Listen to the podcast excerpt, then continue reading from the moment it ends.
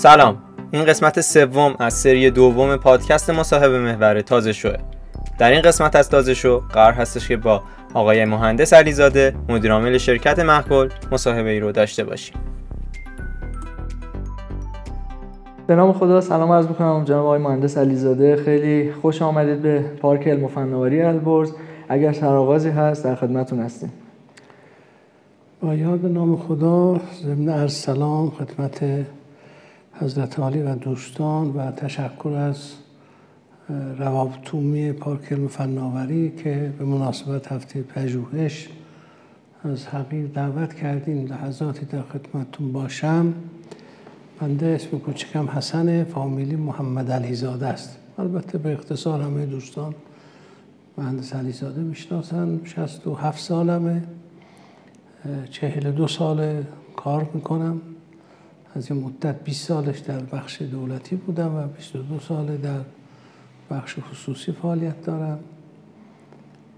کارم رو در بخش دولتی تقریبا 41 سال پیش در سن 26 سالگی از جبه های جنگ ما رو آوردن شهر ارومیه آذربایجان غربی و منصوب من کردم به عنوان مدیر کل بازرگانی استان. یک سه سال اونجا مشغول انجام وظیفه بودیم بعد به اداره کل صنعت منتقل شدیم.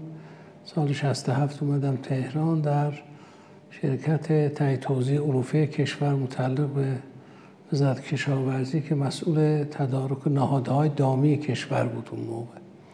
اونجا عضو هیئت مدیره بودم و سال 70 تا 73 هم شرکت سامی گوشت کشور عضو هیئت مدیره بودم و سال 73 دیگه توجه به شرایطی که فرصت ها که پیش اومد به بخش خصوصی منتقل شدم. و سال 75 یک واحد تولیدی رو در شهر صنعتی اشکت شروع به راه اندازی کردیم که در آذر 77 برای اولین بار در ایران محصولی به نام کره گیاهی با اسم خارجی مارگارین در ایران متولد شد تولید شد.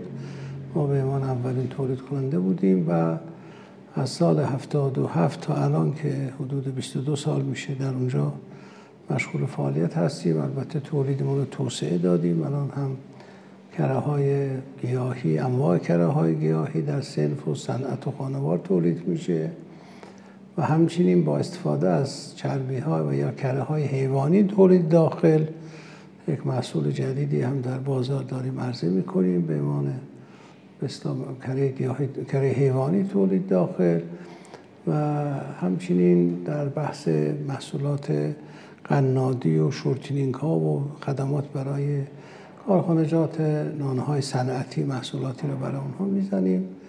مجموعه الان حدودا نزدیک 250 300 نفر پرسنل داریم که در هم واحد تولیدیمون هم در مراکز پخشمون مشغول فعالیت هستند در کنار این فعالیت تولیدی مستقیمی که خودم به عهده دارم و فرزندانم در کنار هم با هم مشغول هستیم به دلیل نیاز اجتماع در فعالیت های اجتماعی هم که به سنف کاریمون مربوط بشه نیز فعالی فعال هستم. از سال تقریبا 85 یا 86 انجمن کارفرمایی تولید کنندگان کره گیاهی در کشور تشکیل شده که در این مدت رئیس هیئت مدیره اون انجمن هستم. خب کره گیاهی که در کشور تولید میشه چه برای خانوار چه برای صنعت حدود 100 تا 110 هزار تن سقف تولیدشه. نزدیک 11 تا واحد تولیدی در این زمین فعال هستند در کنار اون در شهر صنعتی هشکرد کارخانه مستقره شهر صنعتی غیر دولتی هشکرده خود گردان تحت پوشش دولت یا شهرداری ها نیست. حدود 15 سال اونجا هم رئیس هیئت مدیره هستیم. خوشبختانه کارهای خیلی اساسی و زیرساختهای خوبی را در شهر خلق کردیم. و تقریبا از یک سال پیش به هر حال فکر تاسیس صندوق پژوهش فناوری استان البرز مطرح بود. از توسط مسئولین استان علل خصوص جناب آقای دکتر شهبازی استاندار محترم و معاونت اقتصاد بازرگانشون جناب آقای دکتر شاه مرادی. پیگیر تشکیل این صندوق پژوهش فناوری در استان البرز بودن و حقیر با توجه به اهدافی صندوق که بررسی کردم و دیدم هدف اون جذب و اشتغال به کار نخبگان و جوانان نخبه کشوری است. چون اعتقاد عمیق و قلبی بر اینه که ما هر کاری در کشورمون انجام بدیم ولی نتوانیم ذخایر و ارزش های جوانی و فکری و اندیشه اونها رو در کشورمون نگه داریم. و از مهاجرت مغزا جلوگیری کنیم از نظر اجرایی در دراز مدت راه به جای نخواهیم برد. چون هر ملتی به ارزش منابع انسانی علال خصوص جوانهاش و جوانهای خوشفکر خوش اندیشش زنده است. ولی اهداف صندوق را مطالعه کردیم دیدیم بیشتر در جهت حمایت از شرکت های دانش بنیان و استارتاپ ها هست. و لذا داوطلبانه در تاسیس صندوق با سایر عزیزان سهامداران تولیدی همکاری کردیم و مسئولین استانی هم خیلی کمک ما کردن و میشه گفت که از مرداد سال 1399 در استان اربو صندوق پژوهش فناوری متولد شده و آماده به کار شده و انشالله که با همکاری خیلی جدی و نزدیکی که با پارک علم فناوری پیدا کردیم در کنار عزیزان مثل دکتر عباسی و همکارانشون بتونیم مرجع خدماتی باشیم و هیچ خدای نکرده انگیزه انتفاعی در اومدنمون به صندوق پژوهش نداریم. فقط هدف ایجاد انگیزه و توسعه همکاری بخش صنعت با بخش استارتاپ ها و شرکت های دانش بنیانه که عزیزان سهام دارم اونجا شرمنده کردن حقیق رو به عنوان رئیسیت مدیر انتخاب کردن. صندوق صندوق نوپایی است ولی من امیدوارم با همکاری خیلی خوبی که در پارک فناوری شروع کردیم با توجه به پتانسیل های موجود شرکت های دانش بنیان در استان البرز شاید خیلی از عزیزان استانی این آمار رو نداشته باشه. ما در عمل به این رسیدیم که ما در استان البرز حدود 240 تا شرکت دانش بنیان داریم. 70 تا شرکت دانش بنیان فقط در این پارک علم فناوری هست. یعنی میشه روی همه 310 تا شرکت دانش بنیان در همین استان البرز یا ایران و کوچک هست. و ما اگر بتونیم در مدتی که خداوند انرژی و توان به ما مرحمت بفرماید بتونیم فقط از این شرکت های دانش بنیان ده تا ایده ده تا مغز ده تا متفکر به جامعه عرضه بکنیم. جایگاه اون رو متوجه خواهیم شد و این آخرین جایی است که ما انشالله اگر عمر باقی باشه بخواهیم فعالیت بکنیم. انشالله خیلی متشکرم. خب خیلی متشکرم از توضیحات کاملتون. من حالا یه مقداری برمیگردم به گذشته. فرمودید که سال 73 یعنی حدودا 45 سال داشتید. که از بخش دولتی استفاده یه ذره سخت نبود این استفاده کندن از بخش دولتی و قطعا هم رده های مدیریتی بالایی داشتید. فرصتی فراهم شد. شاید صادقانه بگم در اون شرایط که من در شرکت گوشت مسئول خرید خارجی بودم یه وضعیتی به وجود آمد مثل الان یعنی اغلب بانک های اروپایی با ایران برای فروش گوشت همکاری نمی کردن. نتیجتا یه شرکت متعلق به بانک اسلامی قطر وارد ماجرا شد. قبول کرد که ما سفارش ها رو ما انجام بدیم ولی خریدها رو خریدها رو ما انجام بدیم اعتبارات اسنادی رو بانک اسلامی قطر باز کنیم یه معاهده بسته شد قراردادی بسته شد. در حد خیلی گسترده و اونا برای تهران یه مدیری می‌خواستن که بتونه کارهای اونا رو در ایران پیگیری کنه و حقیر رو پیشنهاد کردم و من ناچاران شاید کمی هم پنجاه پنجاه بیام بیرون نیام ولی از بخش دولتی جدا شدم و مدیر بانک اسلامی قطر شدم در شرکت تاسیسشون در ایران که سه سال این شرکت فعال بود ولی بعد از سه سال دیگه بنا به سیاست های بانک مرکزی در زمان آقای دکتر نوربخش. دیگه اجازه واردات بدون انتقال از داده نشد و اون موجودیت اون شرکت دیگه زیر بله. سوال رفت. و ما دیگه وارد بخش خصوصی شده بودیم. ولی خب خیلی خوشحالم که خداوند کمک هم کرد اون مقطع این راه را در جلو ما قرار داد که از بخش دولتی جدا شدیم. خانواده مخالفتی نداشتن آقای مهندس؟ چون این روزا خب کسب و کارهای یکم مشخصا روزای سختی رو دارن طی می‌کنن. و قطعا اون زمان هم در دهه هفتاد هم مشابه همین روزها اتفاقای سخت و یه ذره هضم نشدنی وجود داشته. بنابراین خانواده مخالفی با این مخالفتی با این تصمیم حضرت علی نداشتن. والا اگر خیلی صمیمانه بخوام با شما صحبت بکنم خب اون موقع من تو شرکت گوشت به من می‌گفتم ولایتی.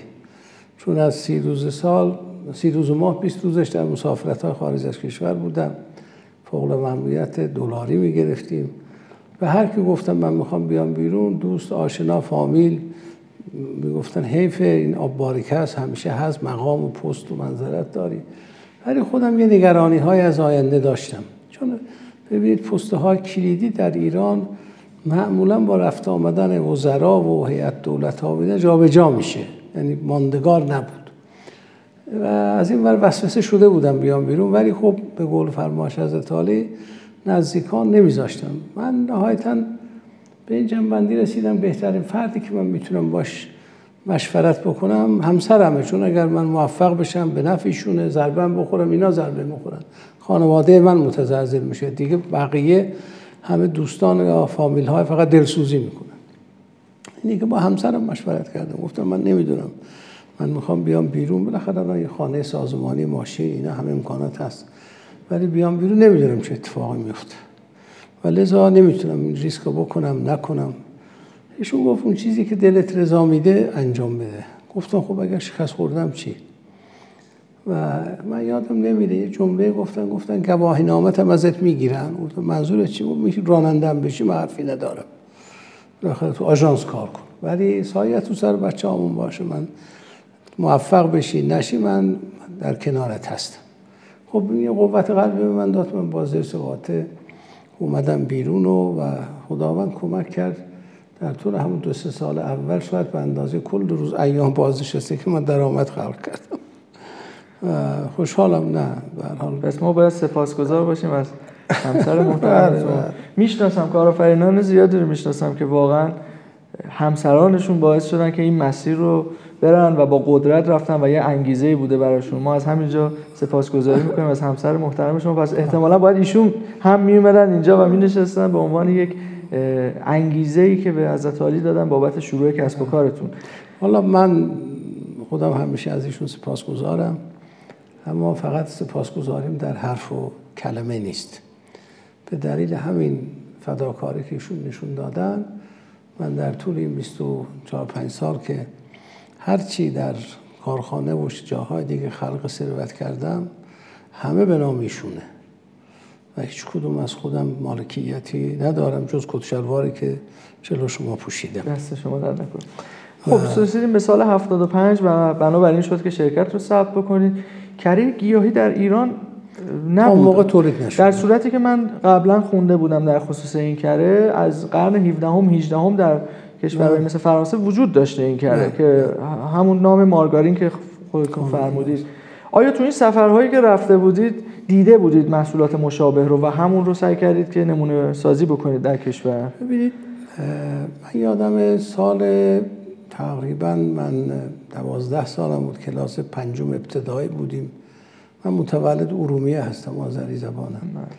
اون موقع ما یه تغذیه رایگان می‌گفتن تو مدارس می‌دادن. یه در کنار یه نانهای بربری روش یه کره میمالیدن. اون موقع همون مارگارین بود ما می‌گفتیم کره. از اما وارداتی بوده. از آمریکا می آمد می‌گفتیم کره آمریکایی. یعنی اون موقع اومد ولی صادقانه بگم خدمتتون از زمانی که ایران به درآمدهای نفتی ارزان قیمت دست پیدا کرد وارد بودجه کشور شد به نوعی ملت ایران به حاضری خوری و لوکس خوری عادت کردن همین الان که من با شما صحبت می‌کنم دو تا آمار هست حالا کدومش صحیحه واقعا فاجعه است ولی یه آمار میگه 10 میلیارد دلار یه آمار میگه 15 میلیارد دلار. ما اسراف در مصرف مواد غذایی داریم در کشور. یعنی کل ارز مورد نیاز کالای اساسی 10 میلیارد دلار. ما معادلون اسراف داریم. و همین لوکس خوری و مثلا نگاهی که مثلا به منابع دیگر غذایی داشته ملت ما در مصرف خب بیشتر کره حیوانی مصرف می‌شد. تقریبا سال تحقیقات که ما کرده بودیم 54 55 یه شرکتی در آقاین اشتباه نکنم صاحب صنایع بهشهر آقای لاجوردیا یه شرکتی هم در ورامین تأسیس کردن. اسمشو گذاشتن اصلا شرکت مارگارین که مارگارین تولید کنه. ولی چون اون موقع انحصار واردات کره آنکور رو کلا از خانواده سلطنتی آقای فکر کنم برادر شاه غلامزا پهلوی گرفته بودن و دیدن اگر این کره تولید بشه واردات انجام نمیشه جلوشو بستن اجازه ندادن اون کارخانه مارگارین تولید کنه.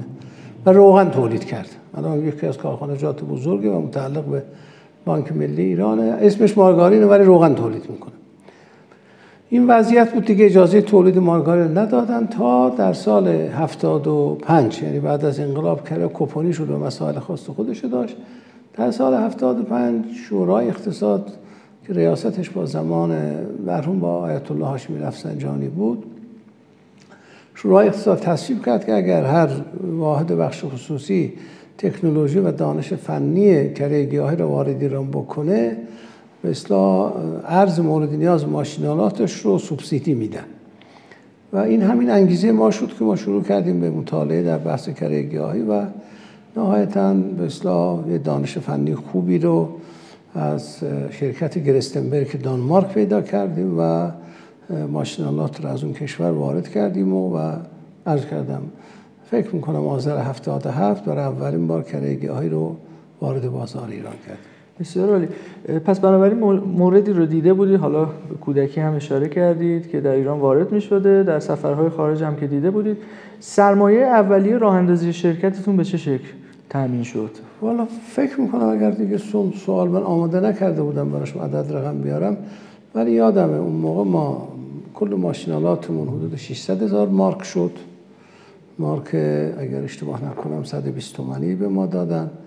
راه اندازی جمعا با عدد یه میلیارد تومن یا کمی کمتر بیشتر با ماشینالات همه چیز استارت این سرمایه رو خودتون بخش عمدهش خودمون بودیم ولی ماشینالات رو وام گرفتیم. بقیهش آورده خودمون یه ذره ریسک نیست آقای مهندس. مخصوصا توی این روزا شرایط کسب و کار برای شروع یک کسب و کاری بریم سمت وام های دولتی تحصیلات دولتی و خودمون رو در همون ابتدا بدهکار کنیم. یعنی از اون ابتدای کار اینقدر اطمینان به کار داشتید که حتما این کار به ثمر نشینه و درآمدزا خواهد بود. ببینید هر کار اقتصادی شما بخواید انجام بدید بالاخره یه درصدی ریسک در اون هست. یعنی شما تمام ارزیابیاتون رو می‌کنید برآورداتون رو می‌کنید ولی فکر می‌کنید که بالاخره یه مشکلاتی رو باش برخورد خواهید کرد. ما کره گیاهی رو قیمت تمام شده رو پس از بسته بندی با کره حیوانی مقایسه می‌کردیم. و خب می‌دیدیم یک سوم کره حیوانی داره در میاد و پیش بینیم این بود که مثلا میشه این رو جا انداخت. و بعد از اینکه به تولید رسیدیم مشکل اولی که مواجه شدیم همه فکر می‌کردن این همون روغن نباتیه. در حالی که خب کره حیوانی هم از روغن حیوانیه. یعنی همون چربی چربیه. فقط اون بیسش از گیاه اون بیسش از شیره. خب یه مقدار جامعه مصرف کننده با این بیگانه بودن. یه مقدارم در اون موقع کره حیوانی وارد کشور می‌شد. فقط بسته‌بندی می‌شد. ولی خب اینا دیدن یه رقیبی اومده محصول مشابه رو داره میده با یک سوم قیمتون. خب طبیعتا یه سری بدبینی ها و سنگندازی های رو شروع کردن. ولی خب خوشبختانه با تبلیغات مناسب ارتباطی که با انستیتو تغذیه گرفتیم با دفتر بهبود تغذیه گرفتیم با استاندارد گرفتیم براش استاندارد نوشتیم. راه سختی رو پیمودیم واقعا سوالم همین بود. آقای بله، بخشش رو شما پاسخ دادید. اینکه چطور جا انداختید؟ این اولین محصول بود؟ راه سختی رو پیمودیم. واقعا دارم میگم راه سختی رو پیمودیم تا مسئولین رو در این کشور با این محصول آشنا کردیم. از کردم استانداردش نوشته شد. بعد انبوه وارد تبلیغات شدیم تو جامعه. و بعد به تدریج که آشنای پیدا شد خب بعد از ما تولید کننده ها دیگری هم اومدن.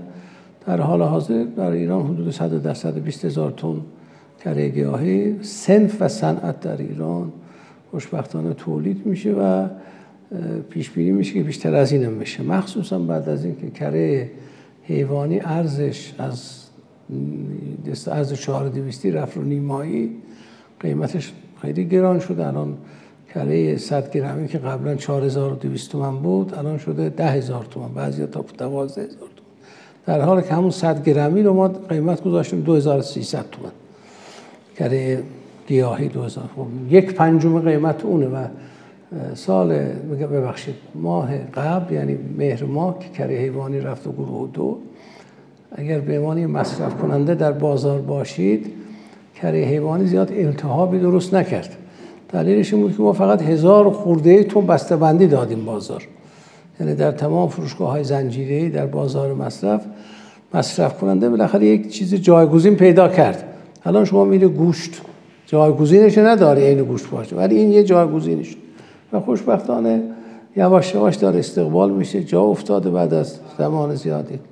اما آخرین نکته که به شما بگم زمان بره یه مثال عینی تاریخی می‌زنم. سال 1341 برای اولین بار روغن نباتی وارد ایران شد. اون موقع اسمش هم بود اشتباه نکنم روغن نباتی قو یا شاه پسندی هم اسمی دارد خانواده ها مخفی می‌کردن موقع خرید روغن نباتی. از بقال که میخریدن تو دستمال میذاشتن که همسایه ها نبینن. اگر کسی برای خواستگاری می‌رفت می‌گفت اینا روغن نباتی می‌خورن یا نمی‌خورن. ما تو روستا زندگی می‌کردیم. اگر گاو گاو میشامون مشکل خشکی پوست پیدا می‌کردن از روغن نباتی استفاده می‌کردیم. یعنی ننگ بود اگر کسی از این استفاده کنه. ولی جهت استحصال همین الان که من با شما صحبت می‌کنم یک میلیون تن روغن نباتی در کشور مصرف میشه. که از این یک میلیون تن حدود 200 تا 300 هزار تنش از داخل استحصال میشه. یک میلیون یک میلیون 200 هزار تن روغن خام خارج از کشور وارد میشه. و یک کمی تو بازار کم میشه تنشاش رو شما می‌بینید. یه ماه گذشته روغن نباتی چه تنشی درست کرد؟ بله. ولی چقدر زمان برد نزدیک سی چل سال زمان کره گیاهی هم همین مسیر رو داره طی می‌کنه ولی با استفاده از فضای مجازی و امکانات تبلیغ خب سرعت رشد بیشتره و خصوصا که ارزش تغذیهش رو مردم ما خب فهیمترن باسوادترن علمیترن. ارزش تغذیه با چربی های گیاهی رو زودتر بهش پی می‌برن و در سفره هاشون وارد می‌کنن. حالا سوالی دارم که می‌تونیم به این سوال پاسخ ندیم. شما در بدنه دولت سالها دو دهه کار کردید و یک ارتباطاتی وجود داشت. آیا بعد از اینکه وارد بخش خصوصی شدید اون تجربیات و یا اون ارتباطات براتون کارساز بود یا نه؟ یا اصلا به این فکر بودید که از اونها استفاده کنید؟ ببینید صادقانه خدمتتون جواب چرا جواب ندم؟ ما که چیزی نداریم. صادقانه خدمتتون عرض بکنم من موقع که بخش دولتی جدا شدم یک شش ماهی یک سالی خودمو پیدا نکردم. به دلیل اینکه خب در پستهای بالای دولتی بودیم عزت و احترام و جایگاه بگیر و به قول رو وردار خودمون داشتیم. ولی موقعی که اون قدرت از من گرفتن خودم شدم مجرد خودم یکم گم شده بودم. چرا کسی ما رو تحویل نمی‌گیره که به هر کی زنگ می‌زنیم اجازه ملاقات نمیده. ولی خب به تدریج به اعتماد به نفسمون برگشتیم. اما علر خصوص در بحث خریدهای خارجی. و business بین الملل international trading اون تجاربی که من در بخش نهاده‌های دامی و گوشت آموخته بودم خیلی کمکم کرد. خیلی کمکم کرد و در بخش خصوصی سرعت به من داد. من اون تجربه ها رو اینجوری بگم من به نوع به دولت متاسف بودم بعد از اینکه کارم را افتاد. چون من اصطلاحا میگن ناشیگریم رو در بخش دولتی آموخته بودم. موقعی که میوه آماده بهره برداری بودم آمدم بخش خصوصی برای خودم کار کردم. و این اغلب این تکرار میشه. مدیران بخش دولتی ما ناشیگریشون اونجا تموم می‌کنن خسران و ضرر و زیانشون رو بدنی دولت می‌زنن. بعدن که دیگه خوب آموخته شدن میاد به راحتی بخش خصوصی. این اتفاق برای منم افتاد. هم خوشحالم هم متاسف از اینکه تا پایان این پادکست با ما همراه بودین ازتون سپاس گذاریم ادامه این پادکست رو در هفته آینده میشنویم